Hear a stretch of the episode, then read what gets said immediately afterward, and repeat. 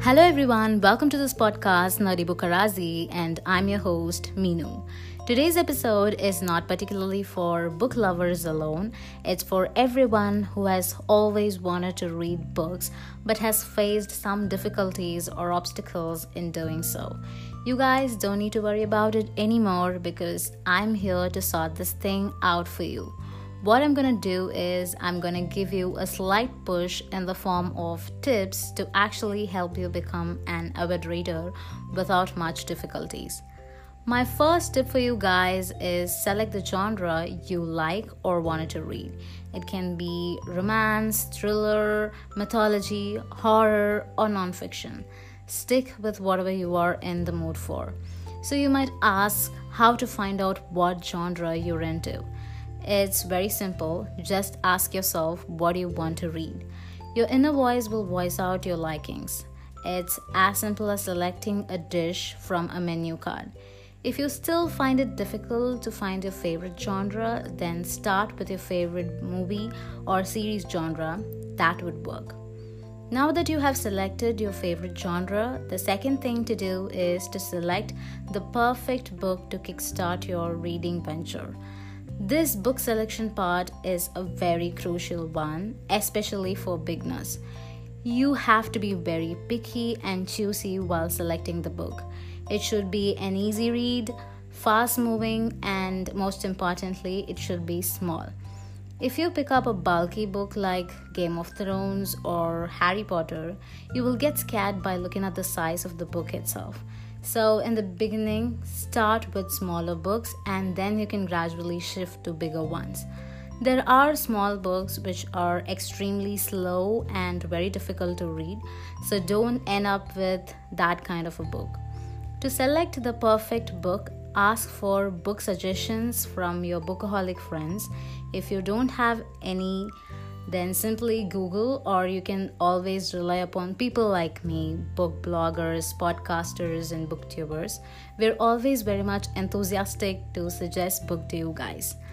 Now, the third tip is to carry the book anywhere and everywhere you go so that you will remember you have a book to be finished. And if you find any free time, you can immediately grab the opportunity and start reading the book. The fourth tip is set up a reading goal for yourself. Start with easier goals like 10 pages a day or 15 minutes of reading a day. Allot a particular time for reading. I personally suggest you to read before going to bed. That actually works because we are used to bedtime stories right from our childhood. So it'll definitely work as you keep practicing it every single day, it'll finally become a habit and you love doing it more. My fifth tip is buddy reading. Many people used to say reading is a very lonely thing to do. If you don't want it to be lonely, then you can buddy read books with your friends so that you can discuss the same book after reading it. I have another idea for you.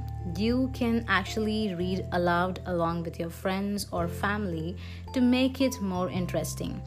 I used to do it along with my father. We mostly read mythologies together. I act as a human audiobook. We discuss the book midway, and I absolutely love it. If you like it, you can try that as well. My sixth tip is for people who are uncomfortable with hard copies. You guys can always try Kindle books. Kindle was invented in the first place for people like you. I'm more of a physical book person, but nowadays I'm getting used to Kindle too. I personally love Amazon Kindle. It's reader friendly, it has a lot of features to make the reading experience remarkable. You can read it in your mobile phones also, which means you will never run out of books. There are a lot of free books available for Amazon Prime users, so if you have the Prime membership, you can check that out. Lastly, some people can't focus on reading for a long time or they might fall asleep. You guys can try out audiobooks. They are really cool. You can listen to them while you are at gym, while driving, cooking, quite literally you can listen to it anywhere anytime so you don't need to allot a separate time to read books with the help of audiobooks you can read more number of books than a physical book readers which is a wonderful thing. Audible and Storytel are the top apps providing audiobook services. So, if you are into audiobooks, you can make use of it. These are my seven tips to become a reader. I hope these tips will help you read more books. If you have any more tips, feel free to share it with me.